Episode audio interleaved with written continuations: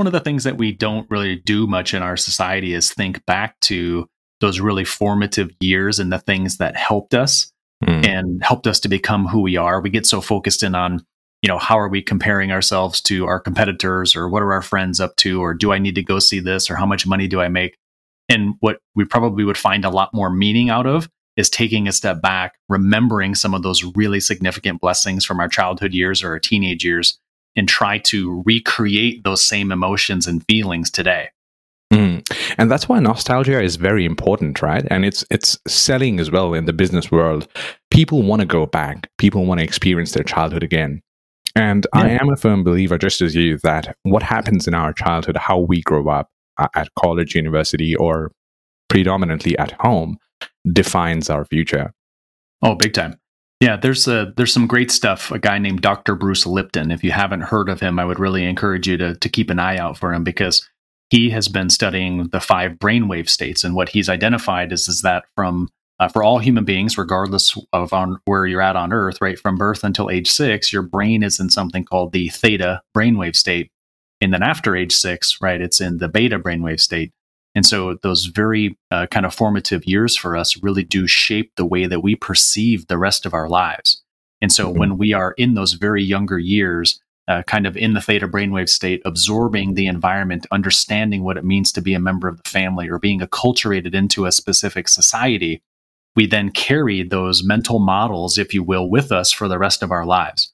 And so we can look back on those really wonderful moments from our childhood, our teenage years, our early 20s, and pull from that a lot of really interesting learnings, our core values, lessons learned, things we do or don't want to do. But we also have to remember that sometimes as we navigate life, get to be 40, 50, 60 years of age, those mental models can actually stop us from accomplishing the very things that we want to. Right. So life is just really this series of, of stages, if you will, and opportunities for growth. But for everybody listening, if you haven't heard of Dr. Bruce Lipton, I think mm-hmm. he's a really great guy to look into and understand why your brain functions the way that it does. Yeah, and it's a very complex structure, the brain itself. It's like, and I agree to what you said earlier. Sometimes the things you go through, like good or bad, it really defines who you are. And it sometimes I've noticed, um, especially for myself, it sometimes raises hurdles in some things that I can do and can't do. And um, I was looking at a few of your um, your works as well in your portfolio, and we've uh, you've discussed a lot about unlocking the human potential and we'd love to go into that further today as well. Uh, but officially, uh, Michael, welcome to Bottled. Thank you so much, Sahil, for having me. I appreciate you. no, absolutely, and thank you for making time out of your busy schedule. Um, I'm sure you've you've got a lot on your plate, especially after moving cross country from Phoenix to North Carolina. Said, yeah, yeah, we certainly do. But I love conversations like this, and I love being able to plant little seeds in folks' minds, or I love to be able to give folks just a little bit of hope. So these conversations mean a ton to me. So thanks for giving me a, a vehicle to do so. No, not a problem at all, and thank you for for coming here. Uh, so, Michael, just a bit about you. Uh, I haven't read your book, and the reason why is uh, I, I uh, like in the past during interviews, I read the book and then spoke to whoever was uh, in the podcast, and I think it takes away the feeling of amusement. Like it takes because I know a lot about you already, and having this conversation, there is that that fact that's in my mind that oh, I know this story. I d- I don't want to have that, but I've got your uh, the book ready to be downloaded there. Uh, and after the conversation, I'd love to read that as well. Good. But tell us a bit about yourself, Michael. Who yeah. are you? Yeah. Oh gosh. So thank you for uh, being ready. thank you for being uh, willing to read the book. It's it's kind of my life's work in just over 200 pages, uh, about 54,000 words, and so um, I'll tell you some of the stories from inside the book while we talk today. But hopefully, you dive down in and get a little bit more of a window into to who Michael is. But as I mentioned already, I was raised in a very small town in Michigan in the United States. The town was about 2,500 people, very, very small, very homogeneous mindset. and I worked in the family's landscaping and lawn maintenance business, which was started in 1953. And it's still in the mm-hmm. family today, right? So, uh, very good experience to learn hard work, to learn uh, kind of integrity, to learn customer service from a very, very young age. But inside of working for your family, right, there's also challenges and hardships, and that everything kind of had to be done the way that my grandfather or my father wanted it. So I never really felt authentic. I always felt like a robot inside their business. And they both made a really, really good amount of money. They've made really significant impacts in on the communities that that we've uh, worked in and lived in. Uh, but there was also just that feeling for me that there was something more, and I didn't know what it was, but I just felt like there was something more. So in the year 2003, I was 23 years old. I decided to get married and to leave Michigan to move to the state of Arizona and, and to live in Phoenix, Arizona. Mm-hmm. And really, really big transformation and adjustment for me because I was raised in this small, homogeneous mindset environment in West Michigan. And then you go to an environment that's effectively a melting pot of, you know, five, six million people from all over the world. And that really forced my growth and development really quickly. Thankfully, I was able to get a job at the Four Seasons Resort in North Scottsdale. And there were probably 10 or 11, maybe 12 different countries represented inside the employee base there. So it was my first real exposure to interacting with folks from around the world. And mm. I got to meet a lot of celebrities, of course, because the Four Seasons was kind of the cool place that celebrities would go to. And so it was a really fun experience for me for a few years to do that, to work in the hospitality industry, to anticipate someone's needs, to really look at customer service through a new lens, to be exposed to new friends, play a lot of golf. I love to play golf. Phoenix is great for hiking. I was able to do a lot of hiking. But there was also kind of those hardships as as we're navigating this growth, my wife and I at the time were kind of growing in opposite directions. Mm. And so at, once it got to be about 2008, uh, she left me right? She asked for a divorce. And one of the most difficult things that I have ever been through up until that point, because I was unable to recognize or see how we were growing apart in the first five years of our life together in Phoenix. So it, I'll never forget a Friday morning when she said that she was going to leave because I knew effectively what that meant was is that she was leaving. We were going to have to sell the house, mm-hmm. and I was out of money, right? Effectively, and so as the universe had it, Three days later, on Monday morning, I was starting my degree program at the Thunderbird School of Global Management. So I went from divorce and despair and wonderment to mm. being able to begin something completely anew in the same weekend. Uh, and that is where my life transformed astronomically. This is where I became a coach. And so, as a uh, as a student there, we were given career coaches that were there to help us and guide us. And as I was talking to mine, her name was Pam she said a number of things, gave me a number of assessments. And at the time, it didn't really make a whole lot of sense. But she mm. said, hey, based on all of the feedback here, you're going to do really well in human resources, in leadership. Uh, at the time, coaching really wasn't a thing, but she was kind of guiding me to be a coach. Mm. And so, really difficult transformation to exit this relationship and to begin this degree program um, but in January of 2009, I was able to travel to the country of China and learn mm-hmm. a little bit uh, there through the degree program. But being in Eastern nations, being in China was so interesting to me that I came back to the United States and spent the next two semesters learning Mandarin Chinese.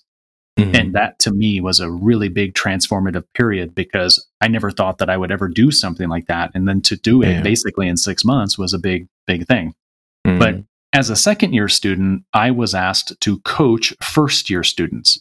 And that was where I knew for the rest of my life that I was going to be a coach. And so I th- went through my second year of getting the MBA and finishing it. and then I immediately went to a large healthcare system to be the director of talent sourcing. And so in 2009, 2010, I was in this process of serving in a large corporate setting. Mm. And I realized how struggle filled that was for me.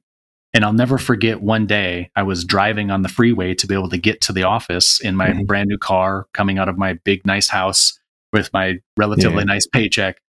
and we, we came to a stop on the freeway that was like, and I looked around me and I'll never forget just bawling uncontrollably because I was like, I'm a part of the rat race. Like I'm, I'm making good money, but I'm making a bunch of money for someone else and I'm not really helping anyone. Mm. Right. That always was a big struggle for me.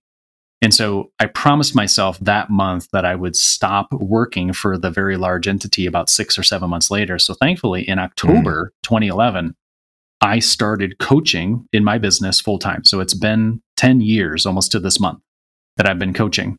Mm. And that in and of itself has been a pretty wild ride too, because I have started out as a career coach. And then as time passed and progressed, I was able to uh, coach on communication strategies and tactics. And then as a little bit of things shifted in 2015, 2016, I became more of a personal branding or executive branding coach. And then as time passed a little bit, I was able to do uh, a little bit more of organizational change and development coaching and consulting. Yeah. Um, and so 18, 19, 20 was really focused on that. and in 2020, I decided to uh, write a book, um, which you just referenced a minute ago. And it was published at the very beginning of this year. And so mm-hmm. at the beginning of 2021 is when the book was formally published. And so it's been out in the market for about 10 months now. And as I mentioned, it does tell my story. And I'll give you just a little bit of context, if you don't mind, Sahil, with regards to yep. the uh, the one of the things that is really important to me is what how I open the book, the introduction mm. to the book, and I think this will probably land a lot with your listeners. Is in July and August of 2018, I decided to leave a romantic relationship that I was in for about six years. And so at the same time as I made this choice to leave this romantic relationship, her daughter was going to college. Mm-hmm. And so, July, August of 2018, right, I was exiting this really important romantic relationship. We were sending her daughter off to college, and I was really struggling. I was really lost. So, then when it came to the time that I was like, okay, I'm going to take December, January, February to really invest in my business. And so I started to try some things with online courses and in person workshops in January, February, March of 2019 that were not working, right? I was mm-hmm. making no money. I was losing a bunch of money. It was a challenge. And so I'll never forget the day. And this is the story I tell at the beginning of the book is about how in May of 2019, I was so nervous, so anxious, so worried about not having a romantic partner, my stepdaughter being off at college, these things in my business not working. And I was basically out of money, right? I yeah. was at that point of despair. And so I sat there and was on the ground of my bedroom just contemplating suicide. Like, what am I what am I doing? Like, what's the point of all of this if it's going to be so rough all the time, so hard? And Cleopatra, my cat, is not an affectionate animal, right? She is very mm-hmm. independent. She's kind of standoffish. She does what she wants. Cats. But for some reason, but for some reason, in that moment, she came over and laid on my chest and she just started purring with a very loud and deep resonance that I had never seen from her in the first X number of years that I had had her. And it was in that moment that everything started to make sense, mm. right? It started to kind of connect for me, where I was like, okay, there's something else going on here. I need to stay on earth because I have a bigger calling, right? Today, I'm an executive coach, I'm a leadership consultant, I'm a speaker, I'm an author. I'm in the business of unlocking human potential, right? I'm in the business of mm-hmm. making people uh, feel okay with the fact that there's hope. There's always hope for them after they come out of some sort of a hardship. And so mm. I say all of that to say, right, is that through all of these ups and downs in this journey, what I really want people to really remember about all the ups and downs is that it really comes down to authenticity, right? We're here on earth to learn specific curriculum, to have specific experiences, to interact with specific people. Mm-hmm. And if you can do that in your most authentic way or self, I think that that's the most powerful thing you can do. Mm, absolutely. And one of the most incredible things about your story there is just the things that you've been through. And I'd like to start by saying a lot of people, um, like I, I love these conversations because it, it inspires me and motivates me. But there are a gamut of people who don't believe in someone trying to coach you or someone trying to lead you a certain way. They believe that words, your words, or someone like um, someone, a person like you in a certain industry, those words don't matter because inspiration comes from within. But that's incorrect. Some people go through certain experiences that gives them certain knowledge that others may not have, and that's exactly what you're doing. And from your story, I can uh, really, you know, to to take three things out. I'd say number one, the fact that you started studying at the Thunderbird College um, I think that was a big change in your life as well because of the fact that there was something new happening. It's like a start of a new journey. And that's something that people need to look forward to in their lives as well, uh, from what I've noticed, is that look for something new, start something new in order to sort of grab new experiences. And you mentioned going to China as well, which is something that I'd love to discuss um, um, later on as well regarding the cultural differences and what really shifted in you that you had to make this massive change, come back to the US and uh, and live your life accordingly. And um, yeah, third, being a part of the rat race. Let's let's talk about that. Michael, being a part of the rat race, and why is that a um, an epidemic right now? Yeah. Yeah, we're we're seeing it in America. I'm not sure about for you in Australia, Sahil, but in America, the the media is positioning it as though it's the Great Resignation, and you know, from their perspective or from the corporate perspective, I'm I'm sure that that's a, a fair way to describe it. I like to look at it through another lens, which is through the lens of people are finally learning that they have the the the wherewithal to creatively express themselves. And so what what March and April of 2020 taught many Americans is that they are far more capable of change than they've ever given themselves credit for because they learned effectively overnight that they could work from home, that they could homeschool their children, uh, that they could lead very productive and successful lives without ever having to be a part of the rat race by driving into an office. Mm. Right. And so we're in this place now where they learned they're capable of change and they learned that they could manage things in ways they hadn't considered before. and so as the stay at home orders continued, they built confidence, right? They built clarity, they built courage. And that's why we're seeing people push back against kind of these tried and true systems because there are more effective ways for people to be able to have good work life integration, mm. right? We do, it's great that we all work and we make money, but we also want to make sure that there's this integration where we spend time with our family, that we have time for self awareness and healing, and that we have time for experiences. So I think pre 2000 or 2020, uh, work life balance didn't really exist because everybody thought that they had to be a part of the rat race in order to be accepted into a group.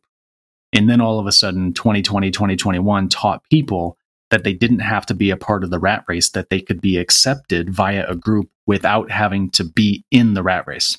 See what yeah. I'm saying? Mm-hmm. Absolutely. Um, I talk to a lot of my friends, and uh, one thing that really comes out quite often is is very common is not a lot of people are happy with their jobs. Not a lot of people are happy with nine to five, regardless of which organization you work for. Um, I've worked in various industries, for example, retail, like which is a very fast-paced environment, very customer-facing, and I've worked in an office environment as well, where you're sort of protected physically from uh, from contact with the outside consumer world. But I think what what's really made me happy in all these years of working is the fact that uh, the, the feeling of family, as in the feeling of being in a team, and just having this close contact with people uh, but where do you think this is headed now with um, with everybody starting to work from home? Like your work becomes um, something that you can do from home, like you said as well. But you lose this intimacy. You, you lose physical connection with people in the office. How is that going to affect um, us as humans? Do you think? I think the the focus is going to shift. So people are still going to have a lot of time connecting with other humans face to face but it's not going to be in an office. Right. So, what I think is going to occur is that we will continue for a very long period of time of working from anywhere or having a hybrid schedule where one or two days we're in an office, but the other days we're not.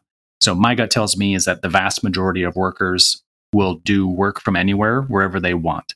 And instead of having face to face time with their colleagues, which they can have virtually, which they can manufacture emotions and manufacture experiences virtually with their colleagues and still get a lot done, still have meaningful connection.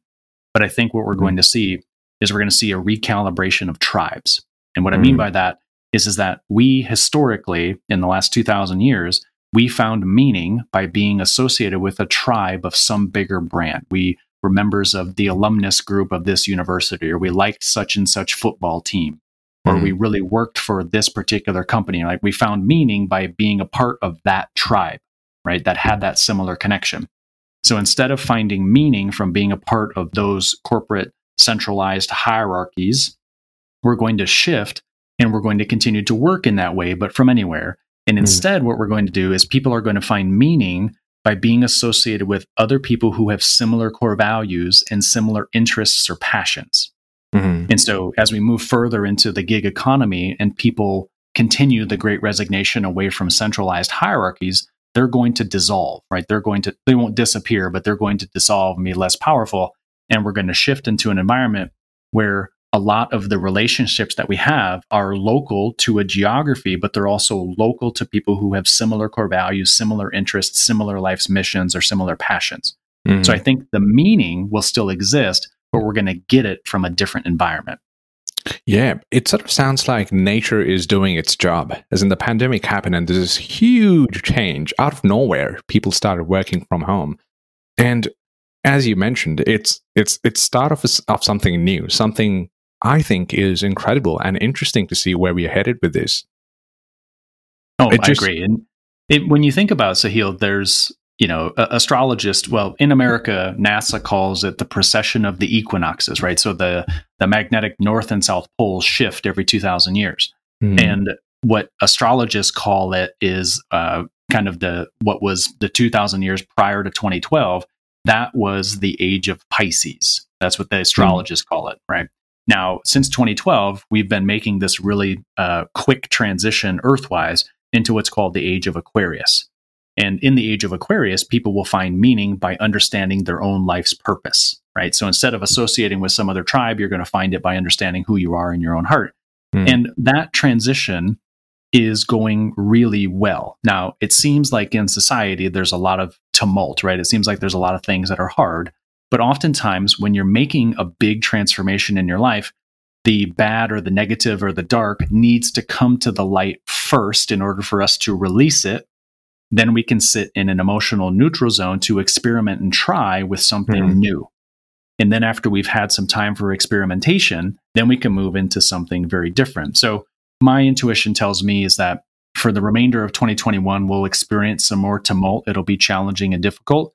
But 2022, at some point, maybe late Q1, probably into Q2, we're going to start to see a much bigger focus in on people loving and caring for one another, forming mm-hmm. deep and meaningful bonds, a lot more collaboration, a lot more community, and people coming together in ways that they would not have before.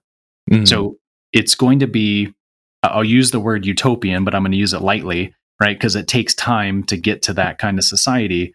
So I imagine that 2023, 2024, we're going to be in a very, very different place. But we still have to do some releasing of the negative stuff this year to allow for people to heal in 2022 and then 23 24 25 is when you're going to start to see some really significant growth in society based on collaboration not mm. based on centralized hierarchies mm. one thing's going to happen for sure um, in a in a lighter perspective that we will appreciate the normal things in life much more like traveling or going to a concert or grabbing a drink with your friend or just going out and not thinking about the four essential reasons to leave home. Right? It's, it's uh, because lockdown just ended in Canberra about two days ago. And mm. um, before, uh, during the lockdown, when you leave home, you think about a reason. Oh, okay, I'm going shopping, so I'm doing the right thing. But now you don't, and it just feels so wrong. but uh, obviously, it's the it's the right thing. But that's what's um, going to happen. And uh, as you mentioned, it it was sort of sort of meant to be. And I think I have great hope for the future. I do believe that human beings innately are good. Like we do mm-hmm. have good intentions. There are crime. There's a lot of problem in certain parts of the world, even where we are. But innately, we do try to do good.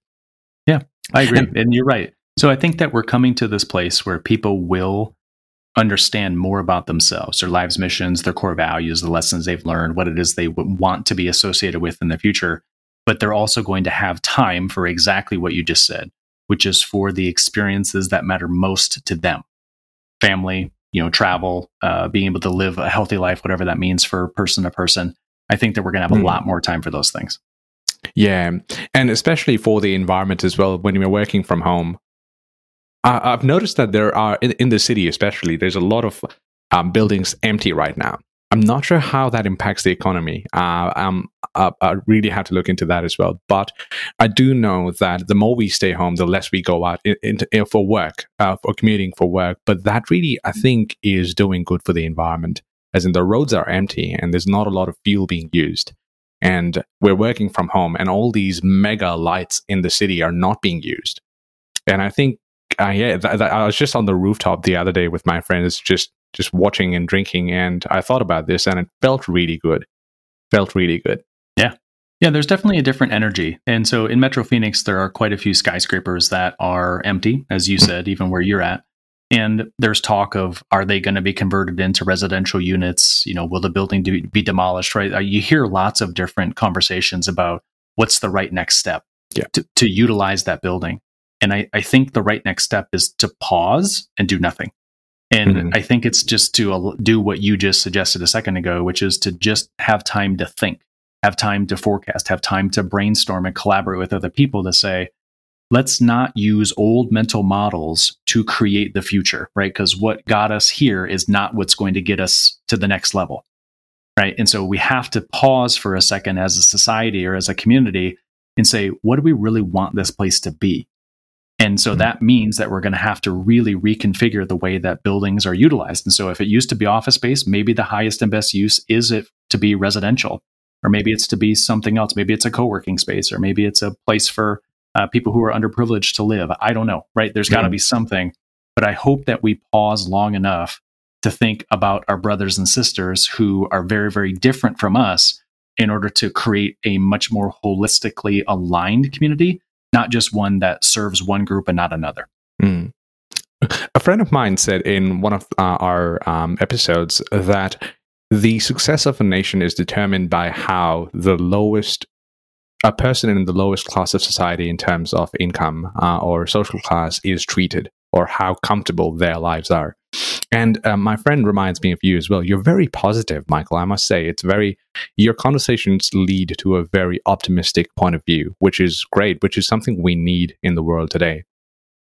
Do you think optimism, just like yours or my friend, like I mentioned, or in general, that humans need to be positive and optimistic, and that is a determinant of true human potential? Um, yes and no, right? Because I'm, you know, we talked earlier about kind of Eastern methodologies when you really think about life, and when you think about the, the, the what it means to be a human being, right? You're you have this soul that inhabits this body, and then we have an ego, which is how we interact with Earth or how we interact with one another.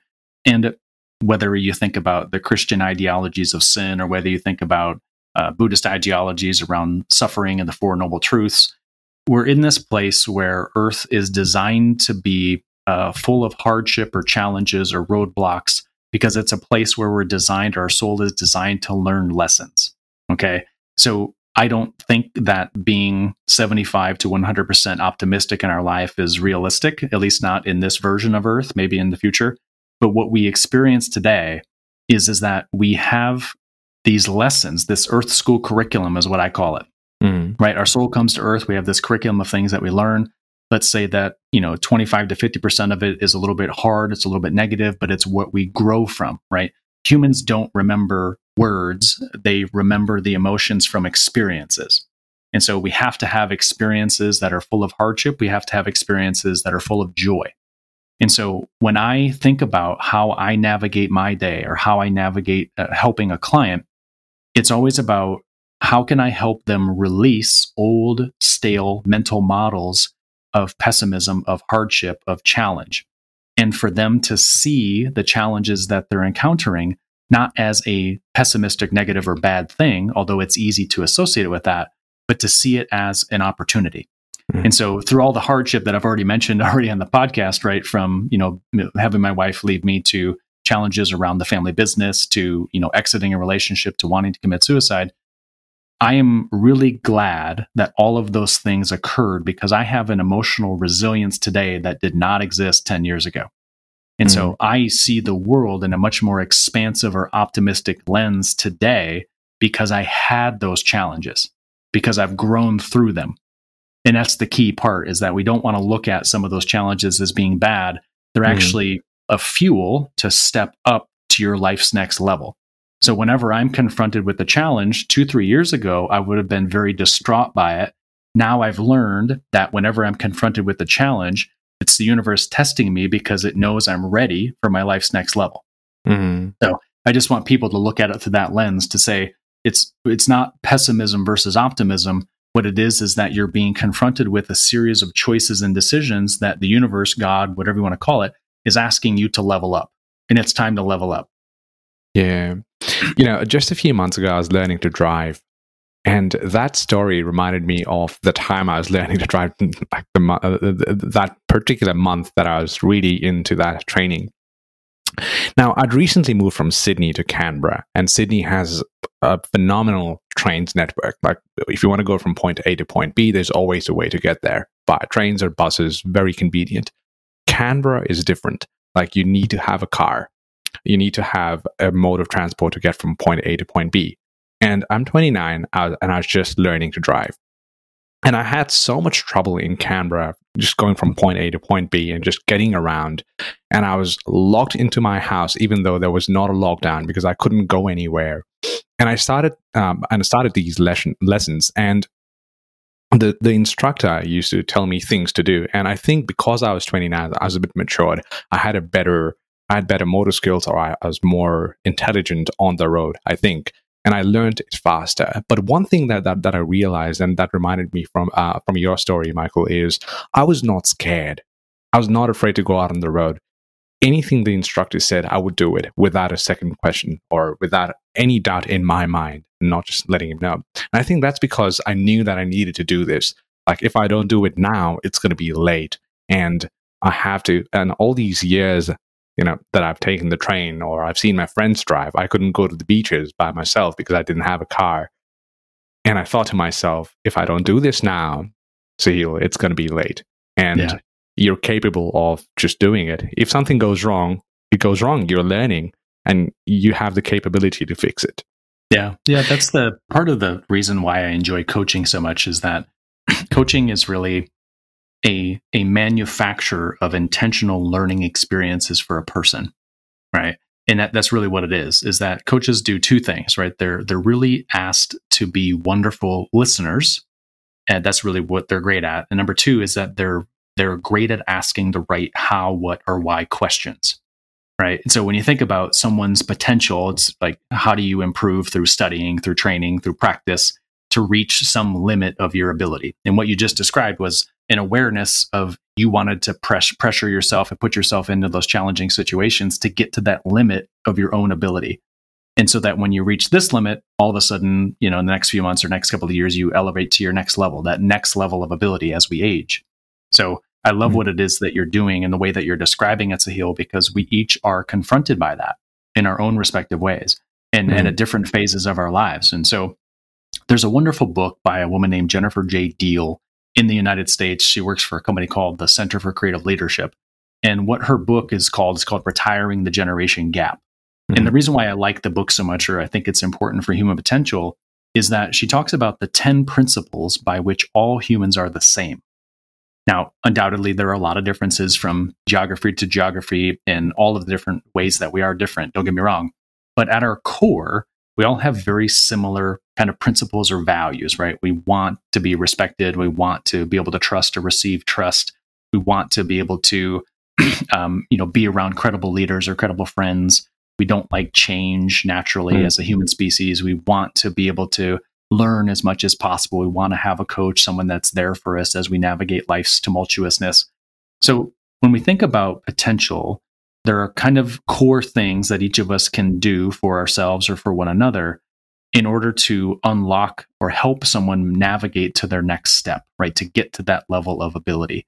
So that's why I love the work that I do. And I love that you're giving people like me a voice to be able to say to people, it's okay to try. Even if you're doing it a little bit later in life, like learning to drive, it's okay to try because that's where the learning, that's where the growth comes from.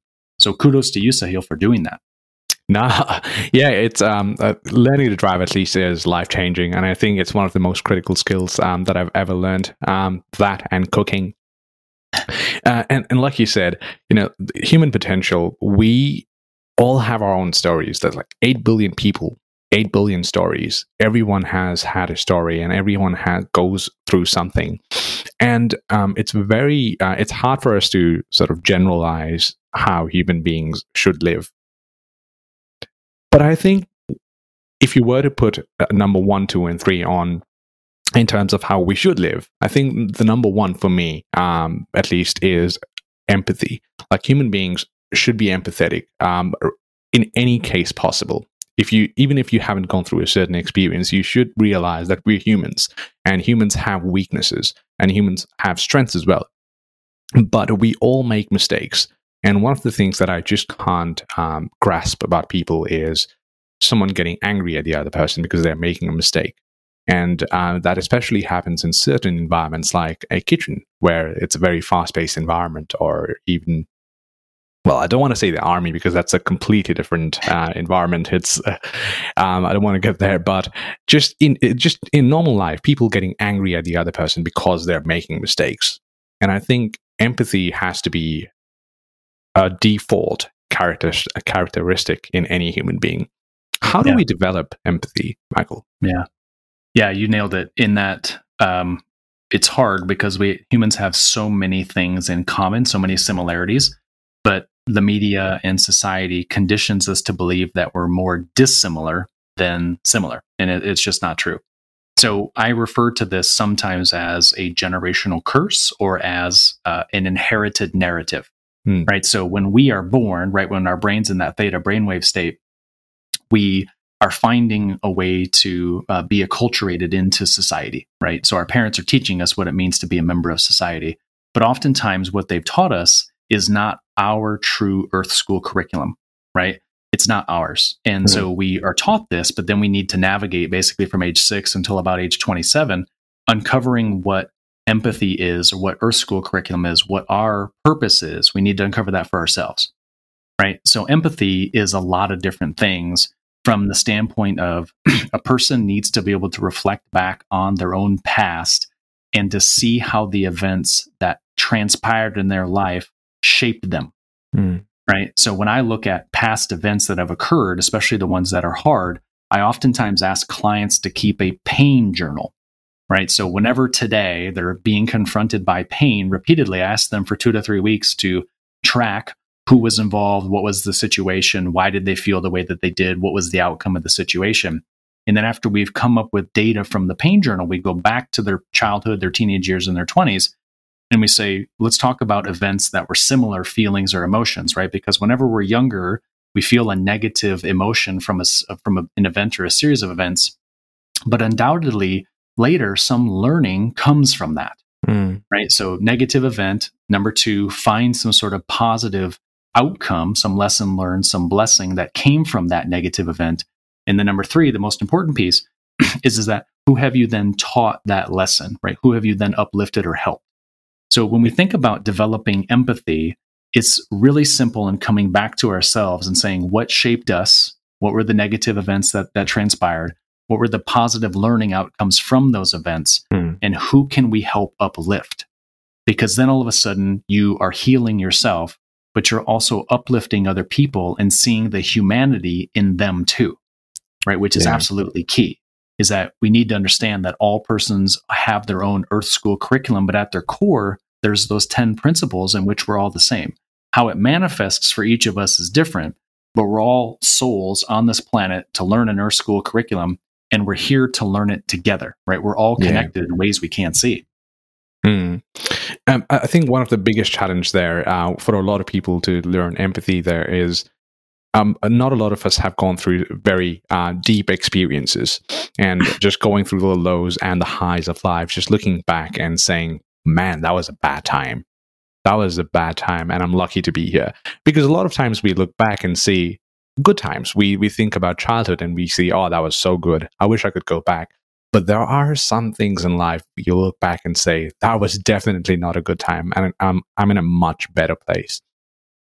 And I think uh, a lot of empathetic people that I've met have gone through those experiences, and you can tell that if they look at other human beings and see and they embrace their their mistakes or they embrace their their weaknesses and say, "Hey, you know what? It's okay." And um, I, I, think I'm lucky to say that a lot of my friends are like that. They don't give a they don't give a shit, and it's and I'd love to be around those kind of people. It's like it's okay, man. It, yeah. That's fine. Let's let's let's forget about that and then work through a certain problem. Yeah, well. there's something to be said for um, folks that fall into like when you think about the millennials, those folks born between 1980 and 1996, where you think about the Gen Z folks who were born after 1996, probably almost until uh, 2010, 2015. I can't remember exactly what the cutoff is. But when you think about, there's a couple things that are shaping a, a younger generation versus a more experienced generation, and the reason why that's important is is that the traditionalists who were born before 1945 and then the baby boomers who were born between 46 and 63 they were raised at a time in human history where there wasn't a lot of affluence right mm-hmm. around the world right? The the size of economies were not that big. There was so their their brains were hardwired from a very young age to think about safety and security and building savings accounts and and having a lot of money right? They wanted those things for their own emotional safety. But as society progressed and became more affluent, we didn't have to worry so much about those base needs, those biological needs or physiological needs or kind of self esteem needs that came from having a lower level of affluence. Now, in America this year, we're probably going to be a $23 trillion economy. Mm. And so, for those folks who are millennials or those Gen Z people, they don't have to worry about safety and security because those base needs are met. So instead, they look at each other through the lens of self actualization or transcendence. They look at it and say, this person's a soul here to learn something and to become self actualized. And how can I, as I'm navigating self actualization for myself, how can I then uplift and guide someone else to his or her version of it? Mm. Right. So there's a couple things, right? As you make this transition into the age of Aquarius, we're focused more just on people being their most authentic selves. But also in the last 50, 60 years, we've seen this rapid growth at affluence where the core needs of what it means to be a human being, they're met, right? We don't need to worry about those things at scale. Yeah. So I think that younger folks are inherently more empathetic just because they were raised in a time where affluence was widely available. Mm. So, and sometimes, right, it's it differs on a soul to soul basis too. Sometimes we have what I talk about in my book as being a soul family, right? People that we uh, interact with in this particular life that teaches us specific lessons, right? So people mm-hmm. come into our lives to mirror for us, you know, specific lessons that we need to learn or teach us specific things, right? People come into our life for a reason, a season, or a lifetime. And so mm-hmm. when you mm-hmm. think about your friends, Sahil, right, you'll probably be able to categorize them into one of those three buckets. Mm. But it's those people that are with you for a lifetime that have the biggest effect because they wholly accept you for you through mm. the mistakes and through the wins. Yeah. And that's such an important thing in order to just realize that, like you said, it's just having these people and then categorizing them into certain things and realizing who's who and who's more important. Um, maybe that's the wrong choice of word as in who's more important, but just understanding that whoever is in your life right now, just embracing them and having them be a part of your lives and just opening up to them and just connecting with them. I think that's that's what we should strive for. Mm-hmm. Yeah, I agree. It's and that's why this earlier this year I started something called the You and I Know Circle. Mm-hmm. And what it is is it's kind of a reading group, but it's also an executive roundtable, and it's also a little bit of coaching from me. Yeah. And I think for like for you and I to have a back and forth dialogue, it's very simple. For certain people in society, that type of openness and empathy and sharing of feelings or emotions is very difficult, right? They're just not at that level yet in their yeah. curriculum. So that's why I started the You and I Know Circle was to be able to allow for people, and I have 12 people in this group, that they're learning from one another, right? So each mm-hmm. of them is an executive in their own respective rights and in their own respective indus- industries and professions. But there are certain things that they talk about, questions I ask, stories they tell, homework that I give them that's really helping them to become more aware mm. of the various things that are happening around them right? Learn self expression and learn uh, emotional uh, resilience or emotional intelligence at a much, much deeper level. So some people just come to Earth and kind of already have it or that capacity. Some come to Earth to learn those things. But the trick is always going to be can you can you learn through the group or can you learn through the relationship right this mm. human species was designed to learn through being together right i agree we were learned through that. We learned the most through that, if you will. Hmm. I agree. Um, I just had Frank uh, Forencich on the podcast last week, and he's the writer of the book, The Sapiens Curriculum. And he talks about the same thing. He talks about being in a tribe and how important learning from one another is. And that took me back to the time I was in a group called the Toastmaster International. Have you? Uh, yeah. Yep. So, Toastmasters International, for the benefit of the listeners, um, is a group where the ultimate goal is to improve leadership and public speaking capabilities. But the way you do it is not through a class. The way you do it is learning from one another. You take up a certain role or responsibility, you progress through a certain level or a certain catalog. And ultimately, the goal is so that you can go up on stage and talk about anything that your heart desires or any topic that you're given. And that, I think, is such an important way of learning. Instead of having a teacher yell at you at the class for um, however, however many hours, you learn through one another when you have a structure and you're learning through one another, it's it's just incredible. And your project, you said you and me project, you said? Yeah, the you and I know circle. So the book that I wrote is called I Know. So mm-hmm. somebody, I don't remember how it happened. I think it came to me in the shower, honestly, which is uh-huh. kind of weird, but it came to me that way. Was that I was like, somebody approached me and said, "We need to do, you know, this group based on your book, but we didn't have a name for it." Yeah, and I think it came to me in the shower where I call it the "You and I Know Circle." It's it's it's a good name. I like it. It's it's very catchy as well. You and I know. Yeah. yeah. So what exactly happens in this group? Yeah. So we meet every two weeks, and uh-huh. so what I do is a, uh, the week before the meeting is I put a series of questions, probably about six questions, into a shared Google Doc. And if the members want to be able to go in and look at those questions and think about them in the week leading up to our call, they can. So then what I do is I begin the call. They're 90 minutes in length. and so each every other Friday, uh, American time, we we talk for roughly ninety minutes, sometimes two hours. But I ask them to share openly their wins or allow for members to recognize one another for accomplishments and things that they've done well. So we always begin with celebration, and then what I do is I talk for five to 10 minutes about some particular topic or the theme for that particular chapter or that particular call mm-hmm. and give them some background, some additional resources and things that they might not have had. And then we go into, you know, 50 to 75 minutes of the six questions that I posed. And it's, so my job as facilitator is to just to get each person on the call providing some sort of an insight, whether they're sharing part of their story, whether they're sharing a resource or an idea to help someone else through a challenge, or whether we're coalescing around some sort of an idea where people can partner together to solve something into the future. Mm. So start with the wins, a little bit of history or context or background about that idea, and then open dialogue for 50 to 75 minutes where people are just learning from each other. Because back to what you said, we're, we learn best from one another. And then when we make commitments to one another at the end of the phone call, what is it that we're going to work on? Now peer accountability kicks in and mm-hmm. we actually get to the point of getting work done, people actually making progress in their life. So we we I've loved leading it, right? It's it can be really emotional sometimes because things happen in people's lives, but it's also immensely beneficial to me, right, as the facilitator, mm. but also to the group because people are seeing that what they're going through is relatively normal and that there's ways through it safely. Mm.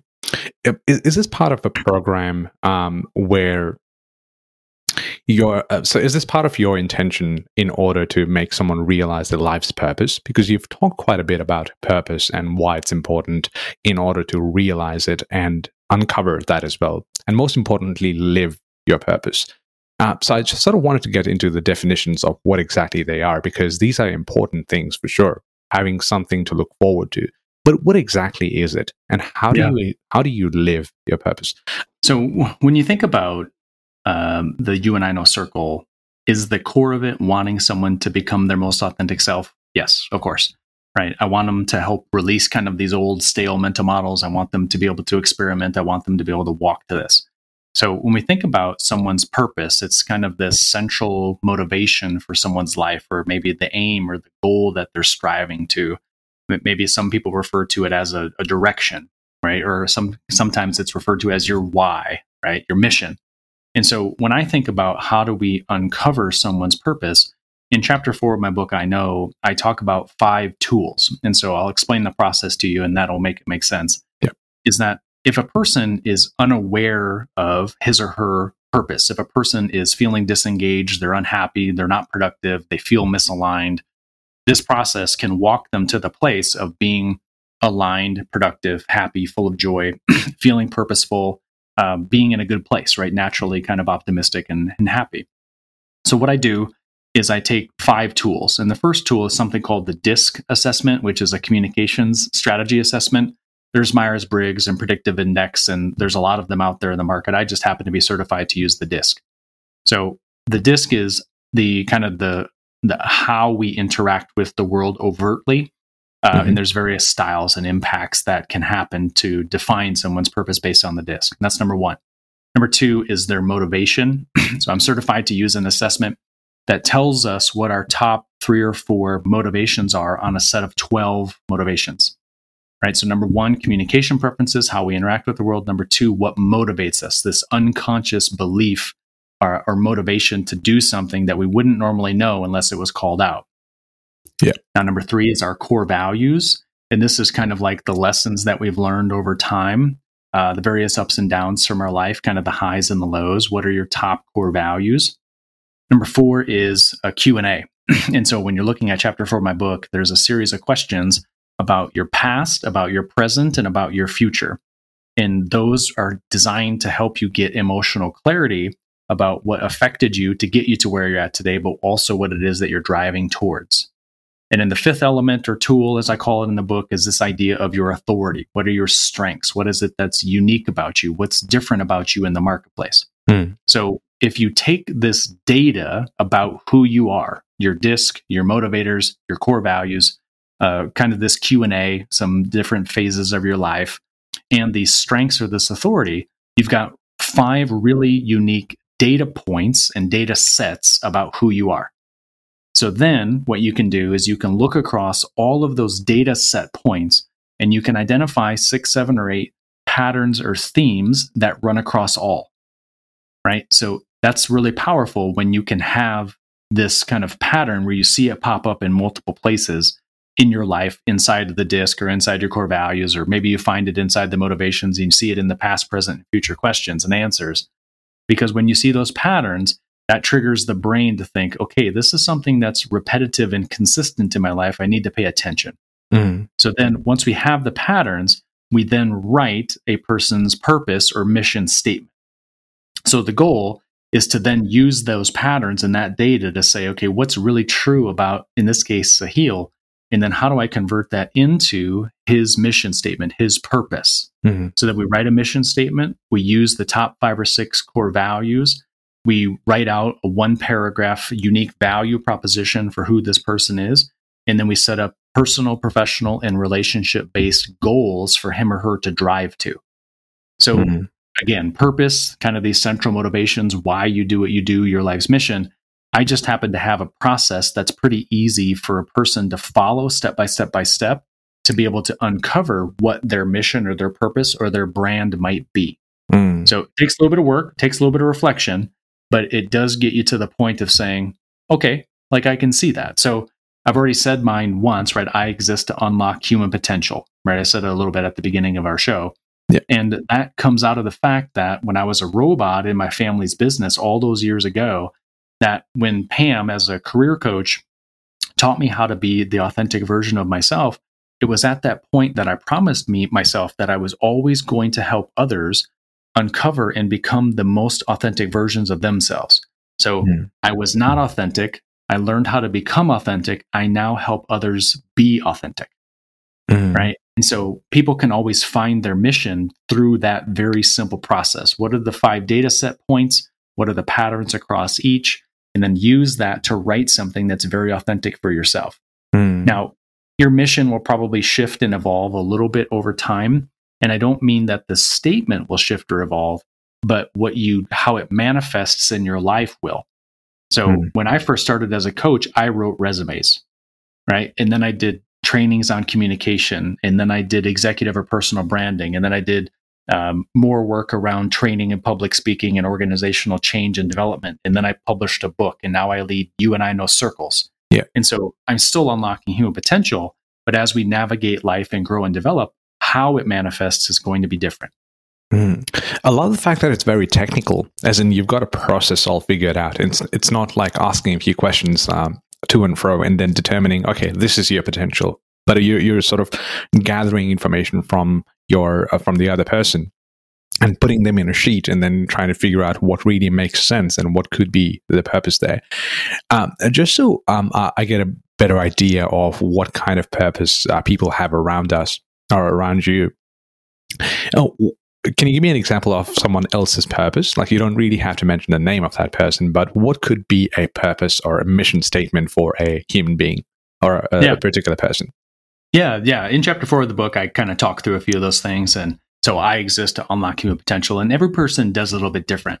But mm-hmm. I'll give you an example of I I talk about in the book. I talk about a gal named Avni, and so that's her stage name, not her real name. But Avni, I talk about her in chapter four.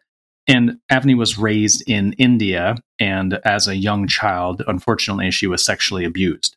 And so that drove her to the point of being very closed off, uh, very short, always wanting to be alone, not necessarily wanting to be with other people. Uh, she just became very quiet, even though she naturally is very extroverted and very people oriented. Mm-hmm. So she had this hardship in her younger years where uh, she felt very alone, uh, very abandoned, uh, wasn't really able to express herself. So then she ends up uh, coming to America years and years later and gets married. All of these wonderful things start to happen in her life, but she still felt like something was missing. Mm. So eventually she called me and we went through this process that I just described. And so after she told me her story and after we wrote her mission, she realized that her mission, and I don't remember it word for word, but it is listed in the chapter, that her mission was to help others overcome that abandonment. It was to be able to market and share themselves, or it was to be able to create opportunities for collaboration in the community. Because when she was younger, she felt abandoned. She hid herself in the bedroom, right? She wasn't, she purposely mm-hmm. didn't spend time with people. So what she realized that her life's purpose was about was helping others to very authentically open up and share themselves in their respective communities. So now what she does, in addition to her full-time job, is, is that she volunteers with local not-for-profits that help women authentically mm. tell their story inside technology, right? Because she was in the tech industry. Mm. And so it's it's kind of the same thing. I worked with another guy named Tom who was very suppressed as a child. He realized that telling his story was going to come through building relationships and having a process for building relationships. So as he built his business, he built his business around helping other people form deep and meaningful relationships. So he was a kind of a communications trainer and coach because he didn't have that with his mm-hmm. family. So the trick is always what were those things that you did not have as a youngster how did you then learn those things in your life? How can you now help others do that exact same thing? Yeah. So it just takes time for reflection to kind of identify those patterns and those themes in your life, and it works. Now, mm. as you mentioned a second ago, Sahil, my process is pretty technical, it's pretty linear. Now, there are other astrology based resources that can also be tapped into. Like there's one called the International Human Design School and they do an absolutely marvelous job. You plug in some specific information about yourself onto a website and it spits out a chart. And mm-hmm. the hmm. chart can tell you effectively what it is that your curriculum on Earth is or how you're going to interact with uh, Earth. There's another app called The Pattern. I don't know if you ever used this, Sahil. No. Okay. You got to check out The Pattern because The Pattern is uh, you plug in some birth information about yourself, but it'll tell you what your destiny is. Mm. And your destiny is effectively your life's purpose. And what's great about that app is that it tells you, hey, for this period of time, you're going to feel this emotion. For this period of time, you're going to feel this emotion. And here's what might happen. Mm. So if you look at it through the astrology lens, human design or the pattern can really help bring clarity.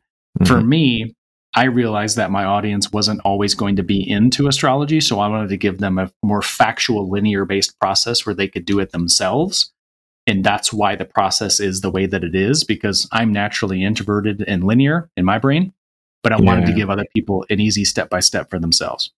Mm. I think uh, that comes back to what we talked about empathy as well. Like, what hurt you most is something you want to help the world with, and you don't want others to suffer through the same. Yeah. From- you know, I, I say this uh, the shortest way I've uncovered, and I did not come up with this, but I think it's really powerful, is somebody said, be the person you needed when you were younger. Woo. That's deep. but when I first read that or saw that, that I realized that that was kind of the the shortest, easiest, fastest way to describe Michael Seaver's purpose on earth. Mm. Right? Is that I teach people how to be the person they needed when they were younger. Yeah, that's that's so deep. And I think a lot of things we talked about today, it's all very interconnected, as in childhood, growing up, helping others, empathy, and just having this optimism. And life is such a beautiful journey. That's why, because it's it's like it's so easy to understand if you really think about it, but it's sometimes so hard to implement for yourself, and it's just it's hard to do. It's hard. It's easy on paper it's, it's easy to think about, but then how do you really follow it is the real question. And I think this is where people like you come and sort of, you know, assist us in the journey as well. Yeah, I agree. And that's why I think, you know, for me to help people become authentic is that I'm really here to give people hope that they can do it. And mm-hmm. that's why I've gone through uh, harder hardships earlier in life so that I would have the background and the experiences and the knowledge to be able to walk others through it when it was their time to navigate those phases. Yeah. And so I, I feel very blessed that I look back at my life now as saying that many of those hardships on the journey, on that roadmap, were hard, but they taught me really important things that allowed for me to advance spiritually, emotionally, mentally, physically, all of that to really advance quickly. Yeah. Um, because, you know, in, when I was age 15, I was managing teams of people who were three times my age. And so it, you know, I was thrown into an environment of leadership and of management and of guiding others at a very early age. And so I'm 41 years of age this year. And so for 25 years, I've seen people navigate life. Mm. And I've watched what it is that triggers them to take action or what it is that triggers them to be in fear. Like I, I know those signs now in ways that I wouldn't have otherwise. And so if I can be a little bit of a, a lighthouse or a harbinger for change to let people know that you can overcome those feelings of fear, those feelings of doubt, those feelings of wonderment, and you can overcome it and and access this much more utopian version of society or your life. I promise you, it's possible. Yeah, and you need someone like that in your life, as in someone to look forward to, or someone to, when you're moving forward, someone to look at the right or your left and see, okay, that person's with me there. That person's, when I'm giving a speech, that person's looking at me and nodding and smiling and supporting me. And yeah. that reminded me of something you said at the beginning of the podcast, is and you'd love to travel the world with your partner, Tiffany. And um, that got me thinking you're very lucky because she messaged me um, on the platform and I got to know you then. And just this relationship that you have with someone you look forward to spending your life with and working together, understanding each other. Not a lot of people are lucky with that. And a lot of uh, it's important. And what's your perspective on this? Having someone you truly want in your life who's working with you in order to achieve your personal goal or their personal goal together. Yeah. Yeah, you're right. It is pretty unique. And, you know, having been in a long term relationship throughout high school and college, and then I was married, you know, and we were in that relationship for eight years. I had two uh, other relationships that were about two years each. And then I was, of course, with my ex, where we were together for just over six years. And so I've seen iterations of relationships where things didn't work out. And mm. so I come from that place of lack, and it taught me an awful lot. So in the year 2019, uh, when I was single and really trying to find a balance for myself, um, I made a list of character traits that my partner was going to have to be right, and it was I was very distinct and clear about what that was going to be for me. Mm. And that if if the person that I met was not going to meet those lists, I was not going to to go on a date with her. Mm.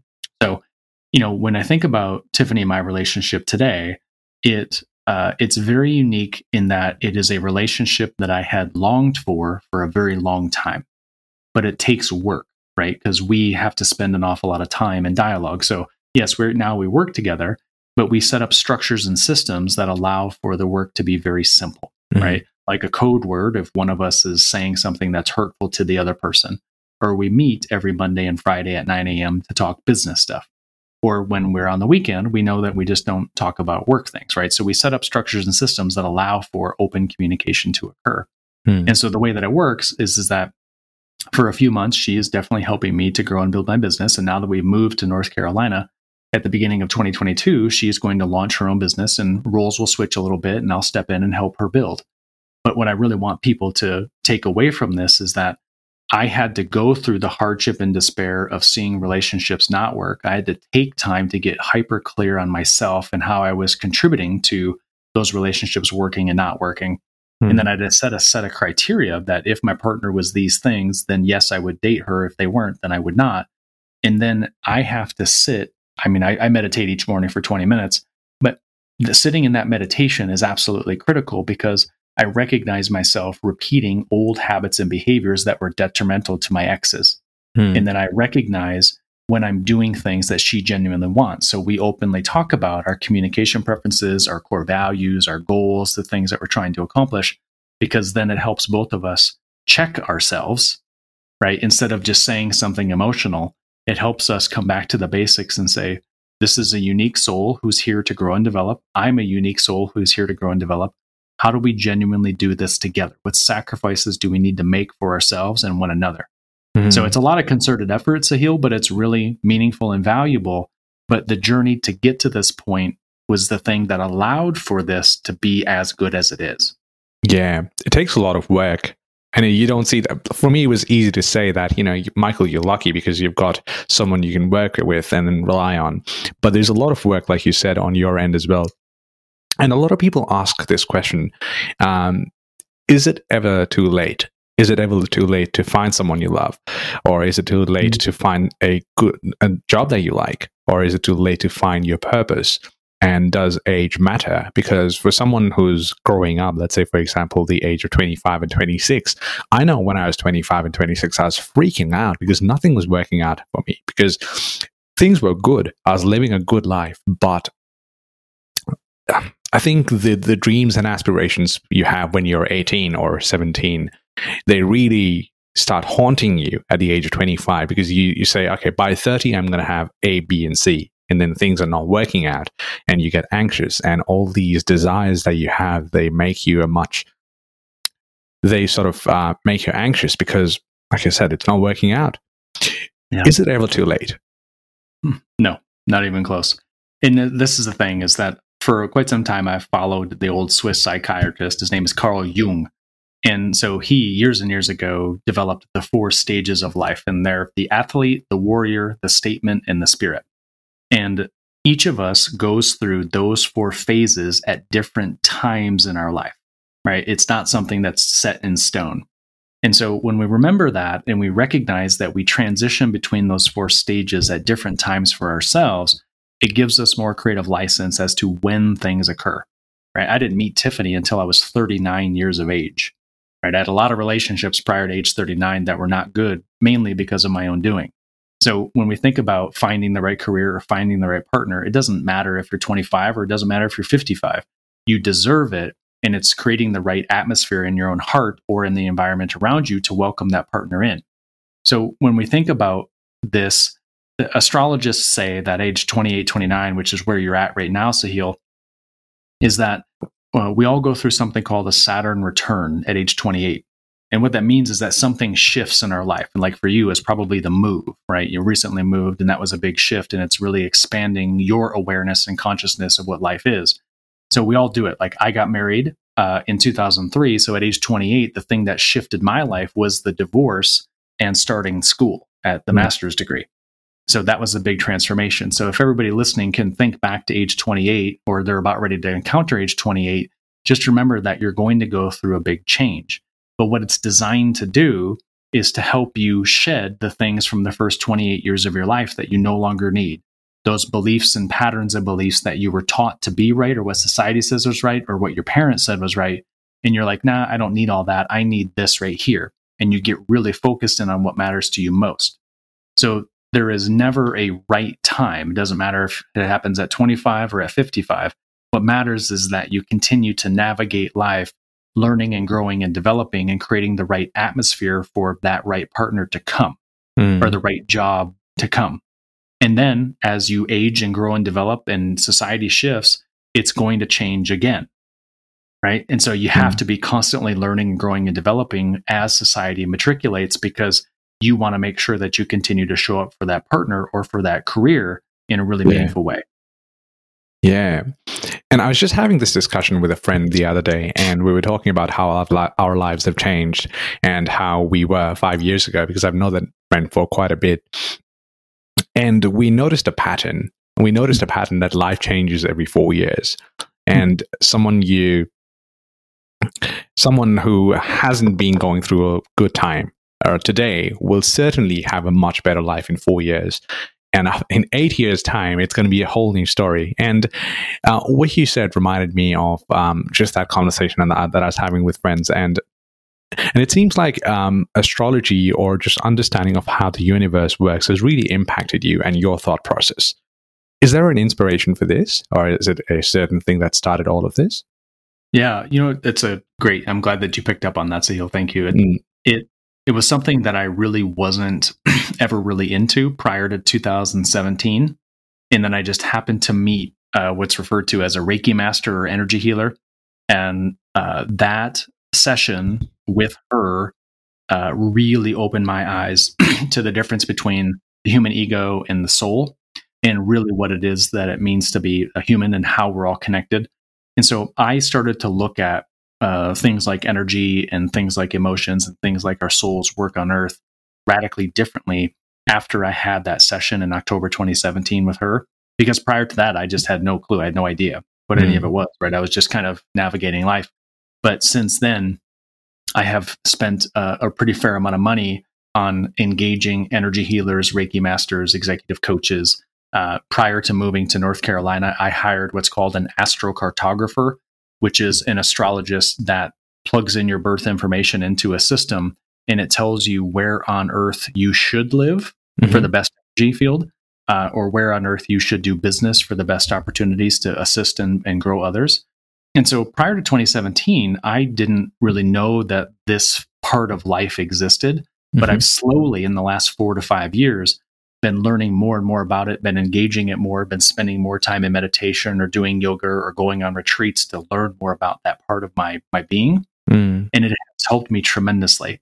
Now, I introduced these ideas inside the book really intentionally to just get people to think about it a little bit, but it's not something I'm versed enough because I don't do it every day to really know a ton about it or to be able to speak about it in depth because I'm just not that person. Mm. I'm the executive coach, right? I deal with corporations day to day to day, yeah. but love it and I'm intrigued by it. And I'm for the rest of this life going to learn a lot more about it. Mm. What was your result? Where should you live? when you put your information in it, oh, yeah, it was, that was a really fun. It was an awesome session, and so um, what we found was that we had very strong, positive, supportive lines up and down the east coast of America, Mhm. and that solidified for us the reason uh, the, or the choice to come and live in North Carolina Ah, because those things were there. We we were open to a lot of different areas, and I had actually been given a job offer in the San Francisco Bay Area to be a coach for a very large organization. And then after having the conversation with the astrocartographer, I realized that taking that role. uh, or doing that role was not going to be appropriate. That it was actually better for us to to live in North Carolina. And it just so happens um, that I have very strong energy lines to do business in the Middle East and in the western part of India.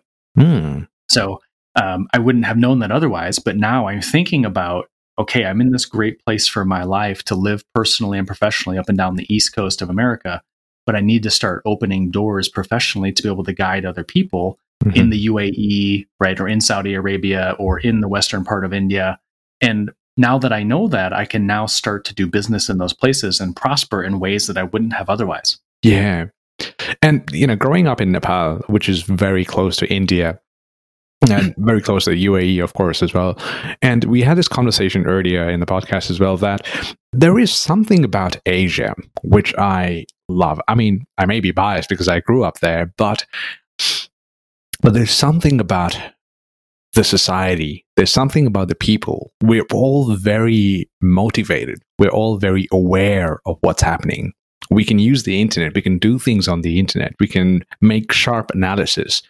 I think the only thing that sometimes gives Asians a bad name in certain countries is the politics or the you know how the country is governed by certain people who are way out of reach of the normal population there even in nepal we are so much aware of what's happening and the population is so smart but Nepalese aren't really known to be that tech savvy. We're all known to be Sherpas, which is a thing of the past. Uh, but I agree to uh, what you said. I think if um, you know if a lot of people could tap into the Asian market or the Indian market, it, it's it's a lovely place out there, and the society is very collective as well. As in, we think about other people. We live in tribes. We live in joint families. You cannot get away from people. You're always in in small societies with a lot of people there. And yeah. sometimes it may sound to be inconvenient, but I think that is one big ingredient to a happy life. I agree. Yeah, and that's that was really what stuck with me in 2009 when I was traveling around China. It was the deference and respect for elders. It was kind of the collective mindset, the wanting to be in families, uh, wanting to have intentional experiences with your family uh, that was something that I obviously didn't experience much as a child or in my teenage years. And so the stark contrast really stood out to me. Mm-hmm. And I think that's what really drove me down the path of wanting to learn to speak Mandarin Chinese. And when I started to speak the language and I started to dream in Mandarin Chinese, I knew that I had integrated a different part of myself into my being that didn't exist before. Right. Being able to think and dream in a different language was really powerful for me. But I always loved that focus in on um, this kind of like collective family unit again because it didn't really exist for me much when I was young. And so part of the reason Tiffany and I have chosen to live in this part of the United States is is that the, the housing's a bit more affordable than what it was in Phoenix, Arizona. So we can get a little bit more house that has a little bit more space to allow for friends and family uh, mm-hmm. to come and visit and for us to have more time with them. And so we intentionally did that because I have a niece and nephew who are roughly 10 and 13 years old. Tiffany has a, a nephew who was just born a few weeks ago. Oh. And we wanted to have place where we could gain very easy access to them, or they had very easy access to us. And we could spend weekends or we could spend a week just being members of a family, right? Just having those unique experiences together. So there's always been something about the family unit for me with with mm. countries in Asia. Um, but it's also kind of like the the more Buddhist, sometimes even the Confucian approach to life, where it was a much simpler. It was like this holistic approach to the soul and the human body coalescing and being one together. There was something about that that always stuck with me that I didn't always understand or know until October 2017, mm. right when I had those experiences dealing with the energy worker, and I was like, oh, okay, now it's all starting to click and all come back together for me. So, if we could have much more of that Eastern methodology idea and thought come into Western nations, I think we have a much better chance of healing a lot of the divide that exists. Mm-hmm. Absolutely, and I think that um, the Eastern way of life is just it just makes someone happy, in my opinion, because I've I've seen best of both worlds. I love Australia. I love the country. It's it's it's near perfect. Like there, there are problems out here, but it's just it's it's a beautiful place to live. It's a, it's incredible. But I think what's missing sometimes I feel is that human connection. You see your neighbors, you say hello or good good day, good morning, um, and there's always that uh, that good rapport you build with other people. But that connection, that intimacy, that that rapport you have, the, the emotional rapport you have, is really prevalent in Asia. It's it's really out there, and I can feel it. Yeah. And uh, sometimes I'm jealous of my friends who live in Nepal. That you know they've got this really amazing way of life where they take care of each other, and um, yeah, Michael, if you were to ever visit, visit Asia, you'll you'll really enjoy the the atmosphere there. Yeah, yeah, and I think maybe that's part of your work, uh, Sahil, right? In this visit to Earth, is that you get to take some of those various things that you loved so dearly about Nepalese culture and you get to distill them into Australian culture, mm-hmm. right? And that's that's a really wonderful thing to have done, right? I, you know, uh, as a person who understands an awful lot about Eastern methodologies or about energy work or about communication, right? Having all of these experiences, having all of this training, that I now get to distill that in places that I wouldn't have before. And yeah. so that's the thing is that you get to share some of these blessings with others or create those communities or create those kind of environments that feel like family, you get to do that now through mm-hmm. the podcast or through, you know, your own version of creating it in the community in which you live.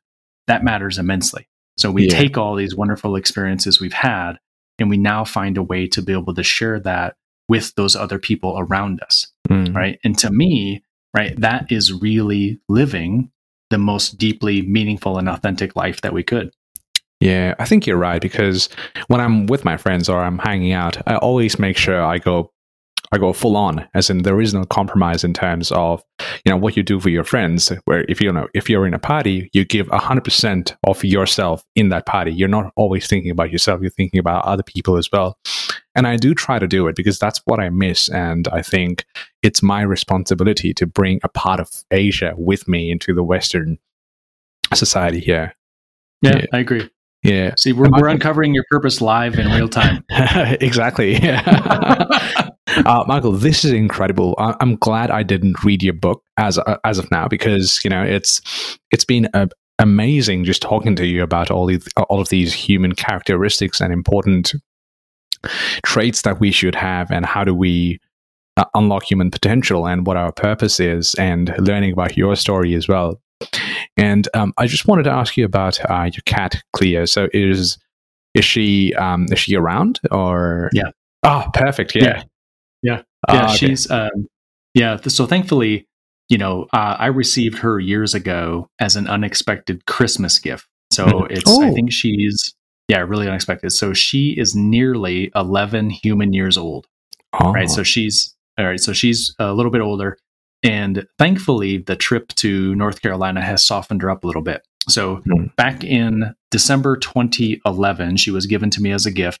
And so for years, she was always a very independent gal, didn't really spend a whole lot of time with me. She loved to be able to escape the house and be gone for two or three days at a time. Mm. Uh, and then for some reason, in that moment, right, when I was really contemplating suicide, she showed up for me, right? There was a different connection that mm. I didn't know existed from her. So you know, over the last couple of years, uh, Tiffany and I lived in a little bit of a smaller house. And so Cleo would, she loved to play in the backyard. She loved to be able to hang out with Tiffany's dogs. But it's so cool that in like the last two or three weeks that we've been here in North Carolina, I've seen this much softer side of Cleo that I wasn't mm-hmm. expecting to see. And so she's cuddling a little bit more. She's wanting to spend a little bit more time with us if we're watching TV or reading a book. And so I am so thankful that she has even gone through her own growth spurts, if you will, of yeah. being this kind of stray independent gal to helping me, you know, navigate life and understand that I'm supposed to be here for a reason. And that now she's getting to that phase where she's just a little bit more open, a little bit more soft, a little bit more loving. So yeah. I feel immensely grateful for that. There's something about pets and your relationship with pets, right? Uh, unfortunately, um, when I was in Nepal back in 2016, the last time I was there, uh, we had a pet, and um, unfortunately, he passed away uh, in 2021. Uh, I think it was in around March or April. So I hadn't seen Romy, who's my pet, for five years. Uh, but my mm. parents and my sister and my dad and mom in Nepal, they yeah, it was it was a very bad time for us because he passed away in 2021. And I remember I hadn't seen him for 5 years, but my sister gave me the news that he passed away and I remember going out into the field It was a large oval, and I cried my eyes out. And I hadn't seen, seen him for years, and I was with him for about three years then. But that relationship was just, you can't really describe it, right? It's, yeah. it's just. That's so true. It's like we, like people are starting to understand through quantum mechanics and quantum physics just how connected everything is. And, you know, I, I, really do believe that Earth is kind of like an energetic hologram, right? We're, we're all here connected to one another. We're supposed to meet at specific points in time. We're all connected. But that means that we are connected to Mother Earth. Mm. That means we're connected to the animals, right? Like Romy or Cleopatra, that, you know, they really come into our life for a purpose, right? They come in to teach us something uh, and they're there for us in those challenging moments. So I hope that Cleopatra has another 10 years in her because she has been that powerful and that meaningful. So I'm I'm sorry that Romy left, you know, recently. Mm-hmm. Um, but I'm glad that you honored his life in the way that you did because pets mm-hmm. super duper are connected to us. Yeah. Michael, it's been fun. It's been yeah, incredibly thank you so fun. much, man. I appreciate you. Yeah, not a problem at all. And um, I'm sure anyone listening to this conversation is going to thoroughly enjoy it. So, how do we get in touch with you? Uh, your website or your book? If you could just give us a uh, bit of uh, a brief explanation about that. Yeah, for sure. Yeah, the, the website is michaelsseaver.com, two S's in the center there because my middle name is Scott. Uh, so there's a lot of information on the website. It's a repository, if you will. Uh, so lots of articles and blogs, uh, quite a few video interviews. I have three online courses, some free downloads, uh, a bunch of media mentions. And so if any person is really looking to make that transition and transformation from disengaged and unhappy and unclear about his or her life's purpose, there are various types of resources on the website that will get that person to the point of authenticity, right? To that point of clarity. So michaelsseaver.com and I'm relatively active on LinkedIn and Instagram, but just go to the website. I think that's the best place. And so I'll, I'll hold it up here so you can see it, Sahil. Mm-hmm. But the book is called I Know. It's a practical guide for awakening to what's within and finding work life integration. And this book is um, it's what it is is it's kind of my life story and some of the things we've discussed today but it is available amazon barnes and noble apple google pretty much anywhere that you want to be able to buy a book and it's available in print it's available in ebook and it's available in audiobook if if somebody were to want it. Mm-hmm. but the way that we structured the book was it's three sections right? So there's an introduction about my interaction with cleopatra. And then the first section is about how do you end and let go of an old version of yourself? How do you overcome fear? How do you process loss? What do you do with emotional release Second sections, chapters four, five, and six, we talked about chapter four earlier about how do you uncover your mission and your values and your goals and unique value proposition. Chapter five is about how to be very emotionally intelligent. And chapter six is about how do you start shifting into a new identity for yourself, right? So, mm-hmm. how do you experiment and how do you come up with that? And the third section of the book is very much about how are we starting to move forward in our life?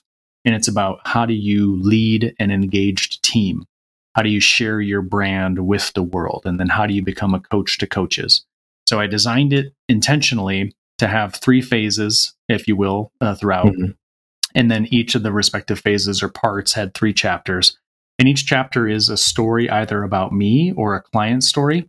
And then we see some research to kind of support and back up the story. And then I give a five or six step process that anybody can follow to be able to do that specific thing that that chapter talks about, right? Overcome mm-hmm. a fear, become your most authentic self, whatever.